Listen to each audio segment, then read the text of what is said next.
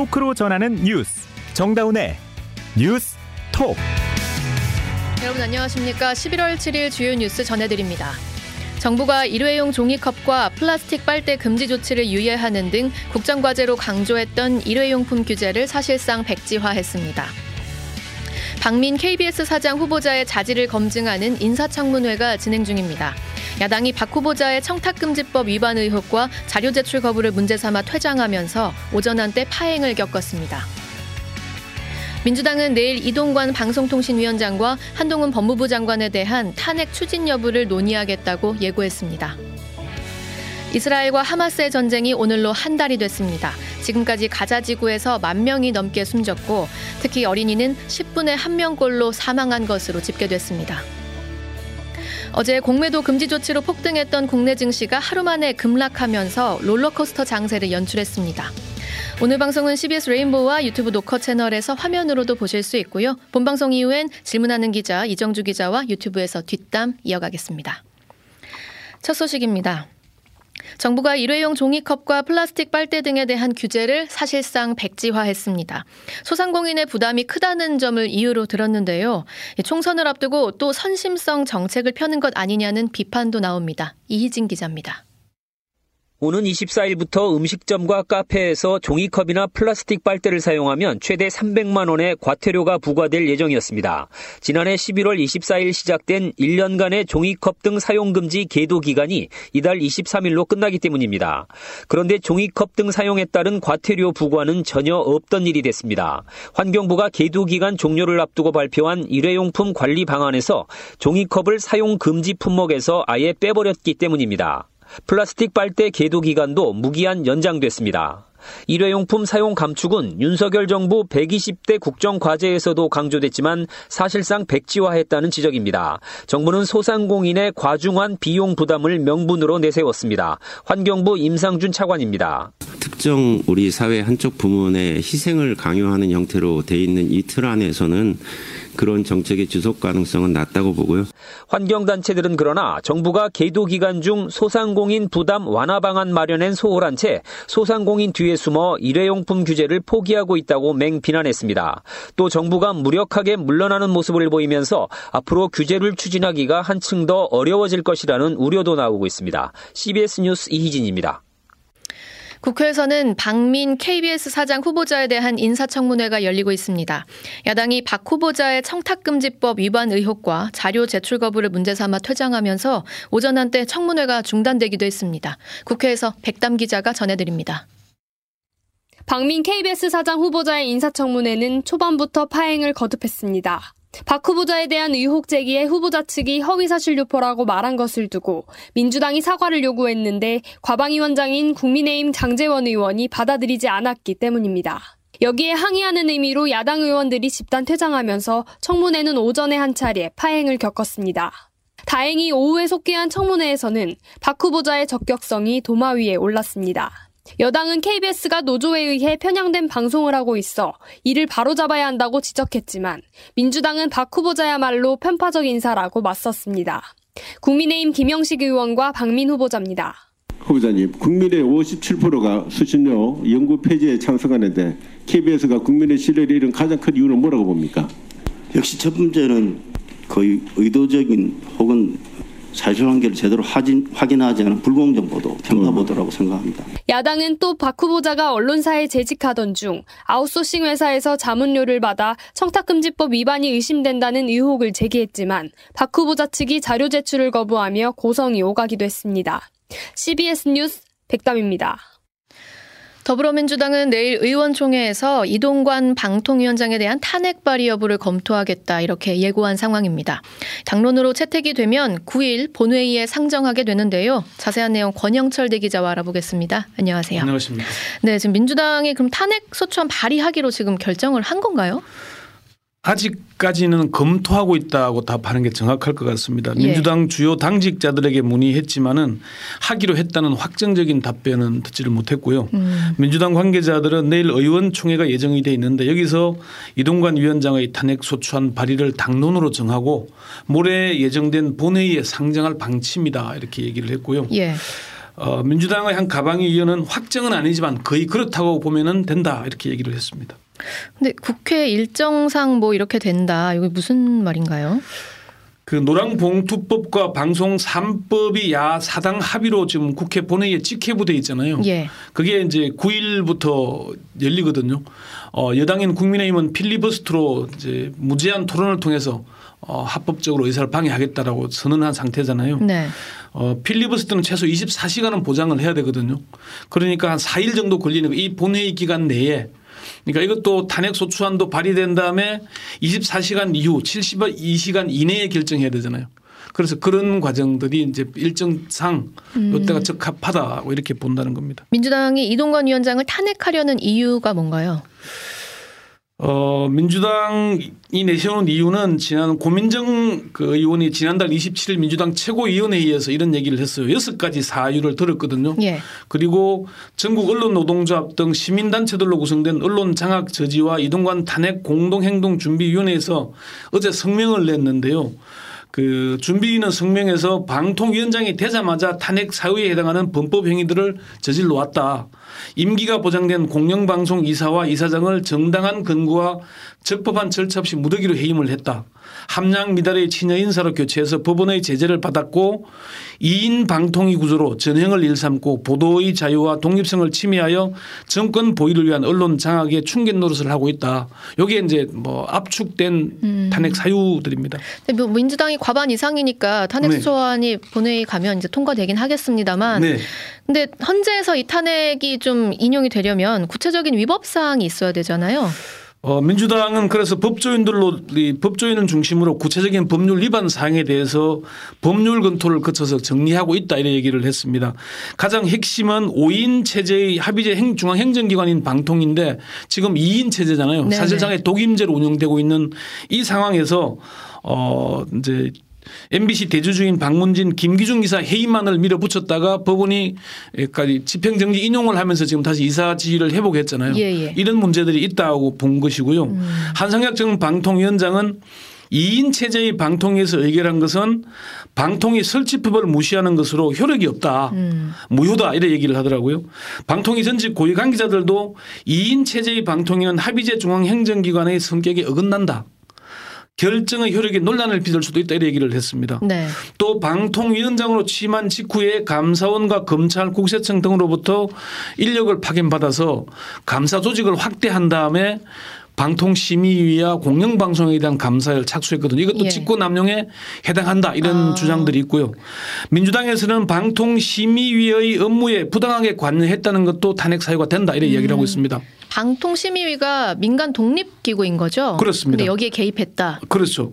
그 방통 이동관 위원장 취임 이후에 여기에 개입했다는 건데 민주당 관계자는 방통위가 지난 9월 13일 방심위 기조 실장을 불러서 방통위가 추진하는 가짜뉴스 건절 방안 추진 방안에 협조하도록 했다. 예. 민간 독립기구인 방심위가 방통위의 부름을 받고 부역당하는 이런 형태는 방심위 설립 15년 동안에 단 한 번도 없었다. 음. 방심위의 존립 의의와 목적을 파괴한 행위다. 그 얘기를 했거든요.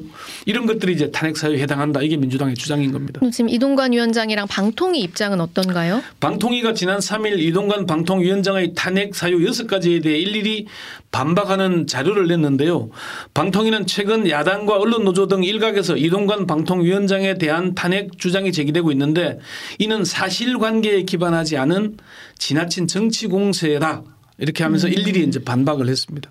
근데 이상민 행안부 장관 탄핵 소추됐을 때 헌재에서 기각됐지 않습니까? 그렇습니다. 네. 이동관 위원장의 경우 인용될 가능성은 지금 얼마 정도로 보나요?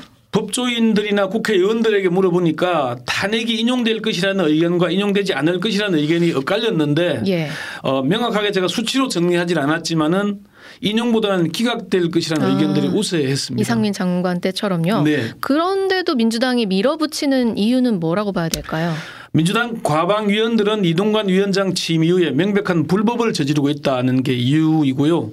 어, 이상민 행안부 장관의 경우 기각됐으니까 이동관 위원장의 경우에 경우에도 기각될 가능성이 높다는 걸 부인하지는 않더라고요. 예. 그럼에도 불구하고 탄핵 소출을 하려는 이유에 대해서는 방송 장악, 언론 탄압을 멈추게 할 필요성이 크다는 음. 이유를 들었습니다. 이동관 위원장 취임 이후에 KBS 이사장과 이사 교체를 통해서 KBS 사장 교체를 밀어붙였죠. 예, 예. 어 그리고 인터넷 신문에 대한 방심이 제재를 지금 밀어붙이고 있는 점들도 음. 있고요. 탄핵이 인용되지 않더라도 탄핵 소출로 인해 이동관 위원장의 직무가 정지되면서 언론 탄압이라는 윤석열 정부의 폭주 기관차를 멈춰 세우는 효과가 있다 이런 음. 얘기를 했습니다. 자 마지막으로 짧게 어쨌든 음. 뭐 탄핵과 별개로 저는 좀 2인 체제 이건 네. 좀 해소가 돼야 될 것 같은데 네. 금방 좀 풀릴 수 있을까요? 당분간 지속될 것 같은데요. 최민희 의원이 방통위원 추천이 됐잖아요. 예. 오늘 사퇴했거든요. 아. 기자회견 얘기 잠시 한번 들어보시죠. 저는 윤석열 정부 방송 장악의 희생양이며 유탄을 맞은 사람이며 산 증인입니다. 윤석열 정부의 방송 장악과 무도한 언론 자유 탄압에 대해서 어느 장에서든지 끝까지 효율적으로 맞서 싸우겠습니다. 그 여야가 합의해서 공석 중인 세명의 방통위원을 추천한다면은 이 2인 체제가 해소될 가능성이 있는데 음. 지금 방송법 방송 3법 처리하는 게 공영방송 이사 문제거든요. 예. 그러면 윤석열 대통령이 또 거부권 행사할 거 아닙니까? 아. 강대강 대치가 지속되면서 방통위는 어쩌면은 사실상의 식물 방통위가 될 우려가 높다는 아. 게 현재 진단입니다. 상당히 장기화될 수도 있다는 거네요. 네. 여기까지 권영철 대기자였습니다. 여러분은 지금 뉴스다운 뉴스 정다운의 뉴스톡을 듣고 계십니다. 이스라엘과 하마스의 전쟁이 오늘로 한 달이 됐습니다. 지금까지 가자 지구에서는 만 명이 넘게 숨졌고요. 특히 10분의 1명꼴로 어린이들이 사망하는 참혹한 상황이 이어지고 있습니다. 국제사회에서는 이스라엘의 보복이 지나치다는 비판의 목소리도 커지고 있습니다. 임미연 기자가 전해드립니다. 전쟁 한 달째 이스라엘은 하마스 지휘부가 있는 가자시티를 본격적으로 침투해가고 있습니다. 거듭된 공습과 지상전에 민간인 사상자도 급증하고 있습니다. 가자지구 보건부는 사망자가 만 22명, 이 가운데 어린이는 4,104명이라고 밝혔습니다. 유엔 팔레스타인 난민 구호기구는 전쟁으로 10분에 1명씩 어린이가 죽고 2명이 다치고 있다고 전했습니다. 구테우스 유엔 사무총장은 가자지구 어린이들의 참혹한 상황을 전하며 즉각적인 휴전을 호소했습니다. 가자지구가 어린이들의 무덤이 되고 있습니다. 수백 명의 소년 소녀들이 매일 죽거나 다치는 것으로 보고되고 있습니다. 이스라엘을 비판하는 국제사회 목소리는 더 커지고 있습니다. 벨기에와 노르웨이는 이스라엘의 공격은 비례성에 어긋나며 국제법 위반일 수 있다고 지적했습니다. 이스라엘과 관계 정상화를 했던 바레인에서는 국교 단절 요구가 들끓고 있습니다. 남미 볼리비아는 이미 단교를 선언했고 칠레와 콜롬비아 등은 이스라엘 주재 자국 대사들을 소환했습니다. 이스라엘의 최우방국인 미국의 국무부 직원들은 내부 메모를 통해서 이스라엘의 국제 규범 위반을 공개적으로 비판해야 한다고 지적했습니다. CBS 뉴스 임미연입니다. 금융당국의 공매도 전면 금지로 어제 국내 증시가 폭등했는데요. 오늘은 완전히 급락하면서 롤러코스터 장세를 연출했습니다. 어제 코스닥 시장에서는 매수 사이드카가 발동됐는데 하루 만인 오늘은 정반대로 매도 사이드카가 발동됐습니다. 박지환 기자가 보도합니다. 어제 시황판을 붉게 물들였던 국내 증시는 하루 만에 파랗게 변했습니다. 공매도 전면 금지 이틀째인 오늘 코스피 지수는 어제보다 2.33% 내린 2443.96으로 장을 마쳤습니다. 코스닥 지수 역시 1.8% 내린 824.37로 거래를 마감했습니다. 특히 코스닥 시장에서는 오늘 오전 프로그램 매매 호가 효력 정지인 사이드카가 발동됐습니다. 어제 3년 5개월 만에 매수 사이드카가 발동됐지만 오늘은 정반대 이유로 코스닥 지수 급락에 따른 사이드카였습니다. 어제 주가지수 상승을 이끌었던 2차 전지 관련주들은 일제히 급락했습니다. 금융당국의 한시적 공매도 전면 금지 첫날이었던 어제 공매도한 주식을 갚기 위해 순매수에 나섰던 외국인과 기관이 순매도세로 돌아서면서 개인만 홀로 매수세를 이어갔습니다. 공매도 과정에서 빌린 주식을 갚으려고 사들이는 일명 쇼커버링에 따른 수급 개선 효과가 벌써 소멸했다는 분석도 나옵니다. 원달러 환율도 4거래일 만에 상승 전환했습니다. 서울 외환시장에서 원달러 환율은 어제보다 10.6원 오른 1307.9원의 거래를 마쳤습니다. CBS 뉴스 박지원입니다. 감사원이 전현희 전 국민위원장을 표적 감사했다는 의혹에 대해 공수처가 수사를 벌이고 있죠. 한 달째 소환에 응하지 않고 있는 유병호 사무총장에 대해 공수처가 강제 수사 가능성도 내비쳤습니다. 보도에 김태현 기자입니다. 오늘 오전 감사원은 공수처 수사와 관련해 억측과 오해가 있다면서 A4 용지 5장 분량의 입장문을 배포했습니다. 우선 전현희 전 위원장에 대한 감사가 절차나 방식, 내용 면에서 모두 적법하고 정당했다면서 공수처의 수사가 일방적이라고 비판했습니다. 유병호 사무총장의 소환 불응에 관해서도 공수처가 당사자 협의를 전혀 하지 않고 소환 일정을 통보했다면서 책임이 공수처에 있다고 주장했습니다. 반면 공수처는 감사원의 이런 입장에 대해 일방적이고 상식적이지도 않다고 반박했습니다. 유 사무총장이 아래 직원을 먼저 조사하라며 소환에 불응한 것을 두고서는 수사를 받는 입장에서 이래라 저래라 할 문제가 아니라고 일축했습니다. 국회 예결위에 출석한 김진욱 공수처장은 유 사무총장에 대한 강제 수사 가능성을 시사했습니다. 더불어민주당 조응천 의원과 김진욱 공수처장입니다. 지금 네 번 불응했습니다. 다섯 번째 불렀습니다. 이번에도 안 나오면 체포영장 하실 겁니까? 저희가 뭐 법이 허용한 수단을 사용하겠습니다. 이건. 유 사무총장이 이번에도 출석에 불응하고 공수처가 체포영장 청구 등 강제 수사에 나설 경우 결국 두 기관의 강대강 대치는 심화할 전망입니다. CBS 뉴스 김태현입니다. 사흘 동안 도주 행각을 벌인 김길수. 어젯밤 연인에게 전화를 걸었다가 덜미가 잡혔는데요. 김길수는 우발적 범행이라고 주장하고 있지만 경찰은 김 씨가 변호사 비용을 마련하기 위해 도주했을 가능성도 고려하고 있습니다. 정성욱 기자입니다.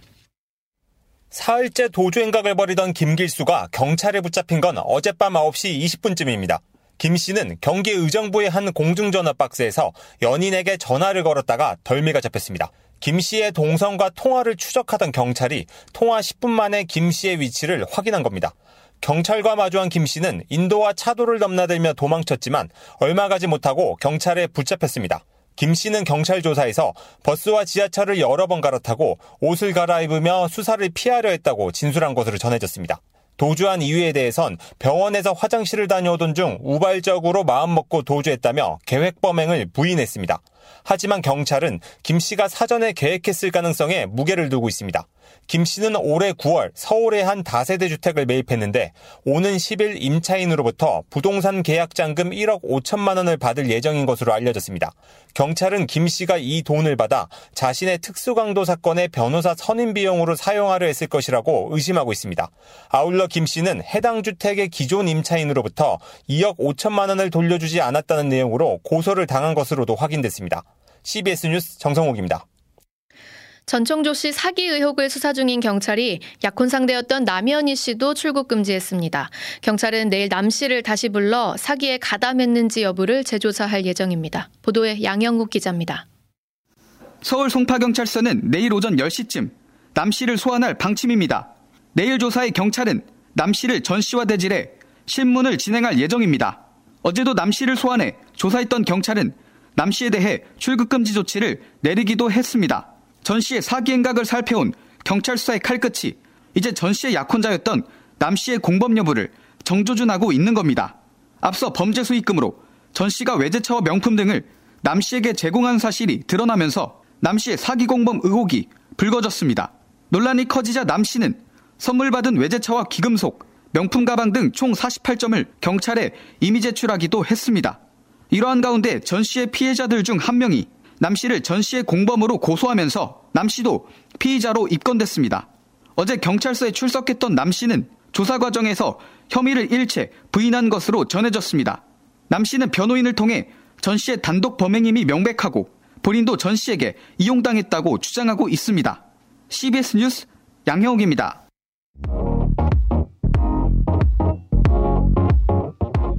매주 화요일 질문하는 기자 시간입니다. 오늘은 원전 오염수 이야기 대신 어, 이정주 기자의 다른 취재처이기도 한 에너지 이야기 준비했는데요. 이 기자 어서 오세요. 네, 반갑습니다. 산업부 이정주입니다. 네, 정부가 조만간 전기요금 인상안 또 발표한다고 하는데 산업용 전기만 이번에는 인상을 하는 거예요? 네. 어, 공식 발표는 이제 전인데요. 정확히 말씀드리면 아직은 이제 그 폭이나 또는 어떤 섹터에 대해서는 검토 중이라고 합니다. 아. 근데 이 보통 이제 전기요금 같은 경우는 정부에서 결과적으로 결정을 하거든요. 예, 예. 인상안을. 네. 그래서 당정협의 쪽에서 얘기가 나왔어요. 아. 그래서 좀 취재를 해봤더니 산업용 전기, 전기가 섹터가 총 세 개 있거든요. 주택용, 일반용, 산업용. 네네. 네, 그 중에 산업용만 올리기로 현재 가닥을 잡았습니다. 음, 근데 사실 지난해부터 전기요금이 꽤 많이 올랐거든요. 작년부터 하면 한 40% 정도 지금 오른 상황이라 여름에 뭐 냉방비 폭탄 논란도 있고 했는데 여전히 더 올려야 되는 상황인가요? 어, 전기 요금은 이렇게 보시면 될 것 같아요. 네. 우리가 전력 생산을 할 때 통상 이제 세 가지 정도 원료를 쓰거든요. 원자력, 그리고 석유, 그리고 LNG. 네. 예. 근데 원전 같은 경우는 이제 30% 상한 캡이 있어요. 원전으로 생산할 수 있는 한도가 있고 그걸 전달할 수 있는 한계가 있거든요. 우리나라는. 예. 예, 그러다 보니까 사실상 에너지 수입 우리는 기름 한 방울 나지 않잖아요. 그렇죠. 전량 에너지 수입하는 에너지에 기대고 있어요. 아. 우리가 쓰는 전기를. 네네. 그러다 보니까 당연히 그 원자재인 에너지가 아. 오르면 전기 소모 요금도 같이 따라 올라야 됩니다. 예. 그런 구조인데 이거를 정부가 결정하다 보니까 그거를 지금까지 억눌러 왔어요. 음. 고물가다 보니까 억눌러 오다 보니까 한전과 가스공사 이 공기업들의 부채가 천문학적으로 늘어나면서 이제 거의 부도 위기에 몰렸죠. 아, 그러니까 사실 또 짧게 얘기하면 역마진 구조다. 지금 비싸게 사와가지고 싸게 파는 구조가 오래 누적돼 와서 결국 요금 인상이 불가피하다 이런 얘기인데, 근데 주택용, 일반용 두고 지금 산업용만 인상해도 괜찮은 거예요? 이- 그 올리는 이유를 좀 딱 한마디로 짚어주신다면요. 아, 결론부터 말씀드리면 이게 내년 총선을 앞두고 이제 아. 물가 인상을 우려한 그런 조치라고 보여지는데요. 예. 어, 선거를 앞두고 전기요금을 인상하게 되면 통상은 우리가 그 전기라는 게 웬만한 모든 소비재에 다 들어가요. 네. 하다못해 뭐 붕어빵을 팔거나 뭐 식당을 하거나 그렇죠. 반도체 생산하거나 기초 자재로 다 들어가거든요. 전기요금 올리게 되면 원자재가 오르게 되고 음. 원자재가 오르면 1차, 2차, 3차, 4차 이렇게 산업으로 이게 벼- 계속 연쇄 작용이면서 물가가 치솟게 됩니다. 음. 그래서 정부 입장에서는 현재 지금 고금리 기간이잖아요. 계속 예, 예. 안 그래도 서민들 입장에서는 그 부채 비율도 높고 힘든데. 예, 그리고 이자도 높은데 물가까지 올라버리면 이 이중고가 처하게 되면서 내년 총선 때, 그러니까 국회의원 선거 때 이게 정권 심판론이 좀더 아. 거세질 수 있습니다. 그럼 산업용 전기만 올리면 좀 덜한가요? 효과가 어떤가요? 어, 이 부분에 대해서는 이제 전문가들도 이견이 좀 갈리는데요. 예. 이견 이견이 좀 있습니다. 네. 어, 뭐 결론부터 말씀드리면 이 계약 전력의 300kW 이상 그러니까 사- 우리 정, 주택용 전기의 경우는 내가 쓴 만큼 내잖아요. 네네. 근데 산업용 전기는 한 달에 예를 들면 뭐 철강을 생산하는 회사다. 음. 내가 얼만큼 쓰겠다. 네. 이렇게 약속을 하게 돼 있거든요. 약속을 하니까 할인 비율이 높습니다. 아. 근데 이 특정 전력 전체 중에서 산업용이 우리나라 전체 전력 판매량 중에 54% 아. 비중이 높아요. 네네. 그러다 보니까 주택이나 일반용보다 산업용을 조금만 올려도 음. 인상 효과가 크지 않겠냐 아, 이런 인상 판단이 좀 효과는. 크고 물가 자극은 좀 덜할 수 있다 그런 거네요. 근데 산업용 전기가 OECD 기준으로 보면은 가격이 좀 싼 편이에요, 비싼 편이에요? 어, 정부 발표에 따르면 어, 절대값으로 보면 그러니까 한 60개 나라를 1번부터 60까지 세워놓고 네. 거기서 순번을 매기면 싼 편이에요. 음. 그런데 이게 좀 함정이 있던 게 저도 이제 같은 자료를 차- 찾아봤거든요. 예. 어제 많은 이제 그 매체에서 나왔던 자료 말고 저는 가장 그거보다는 1년 후인 자료예요. 예. 2021년 기준으로 보도가 나왔는데 2022년 시장 환율 기준 통계를 보면 네. 그 주택용 전기 그러니까 총 한 50개, 60개 국가 중에 우리나라가 35위예요. 그만큼 싸다는 거예요. 네네. 60위가 제일 싸다고 쳤을 아. 때요. 근데 산업용은 30위입니다. 아. 어떻게 보면 주택용보다는 상대적으로 좀 비싸게 산업용 좀 받는. 비싸게 내고 있지 않냐. 되게 시민들은 좀 오해하고 있잖아요. 산업용은 안 올리고 계속 주택용만 올린다. 근데 그게 아닌 거네요, 사실은. 그렇죠. 음. 상대적인 격차로 봤을 때는 그래서 우리나라가 중위값에서 봤을 때 싼 건 맞는데 네. 이게 주택보다 현저히 싸다. 그건 아니다. 그래서 대기업이나 무슨 중소기업들이나 음. 전기를 사용하는 기업체들이 결국 세금 혜택을 보고 있다. 음. 이건 조금 세간에 알려진 것과 좀 다른 사실이죠. 차이가 있군요. 자, 그런데 네, 한전의 경우에는 이것만으로 충분할까 하는 생각도 들어요. 그래서 지금 돈을 조달할 다른 방법이 좀 있어야 될 것 같은데 좀 어떤 대안이 있죠? 어, 돈 조달하기 위해서 작년에 그 작년 말에 국회에서 여야가 한전채권이라고 하거든요. 예, 보통 예. 한전채라고 그래요. 음. 한전채는 망하지 않는 회사이기 때문에 음. 우량 채권으로 이제 속합니다. 근데 네. 이 한전채를 그 합친 금액 원래 두 배인데 채권 발행을 다섯 배로 늘려놨어요. 네. 근데 올해 이 한도가 거의 거의 다 차고 있습니다. 아, 그럼 이것도 추가 발행이 좀 위험할 위태위태할 수 있는 상황이네요. 그렇죠. 내년 3월에 이제 한전 주주총회가 있는데 아. 잘못하게 되면 이 채권 한도를 능 이게 만약에 넘게 되면 한전이 그 넘은 잉여치를 갚아야 되는 거죠. 음, 이번 그 전기요금 인상 결정의 배경이랑 이 에너지 위기 상황에 대한 해법은 뒷담에서 조금 더 이어가도록 하겠습니다. 이정주 기자 수고했습니다. 네, 산업부 정보입니다. 네, 이어서 날씨 전해드립니다. 이수경 기상 리포터. 네, 입동절기를 앞두고 추위가 찾아왔습니다. 오늘 아침 올가을 들어 가장 낮은 기온을 보이며 서울은 3.6도의 최저 기온을 기록했는데요. 입동인 내일은 오늘보다 아침 기온이 더 떨어지는 곳이 많아 추위 대비 잘 하시기 바랍니다. 다만 강풍특보는 해제가 되면서 바람은 어제보다 덜한 모습인데요. 현재는 경상도 내륙 지역으로만 한파특보가 이어지고 있는 상태입니다. 서울의 경우 내일 아침 영상 3도로 시작해 한낮에는 14도가 예상됩니다. 그 밖의 지역 아침 기온은 철원 영하 3도, 파주 영하 2도, 대전은 영상 2도, 대구 3도가 예상되고 있는데요. 내일 낮에는 추위가 풀리면서 오늘보다 기온이 높아지겠고 일교차가 크겠습니다. 하지만 이번 주말부터 지금보다 더 강한 추위가 찾아오겠는데요. 다음 주 월요일 서울의 수온주는 영하 2도까지 떨어질 것으로 보입니다. 오늘과 내일 사이 대체로 맑은 날씨가 이어지겠고 내일 새벽에는 일부 중부 내륙에 안개가 짙게 끼겠습니다. 모레 목요일은 수도권과 강원 영서, 충청권과 남부 지방에 비가 내릴 것으로 예상됩니다. 날씨였습니다.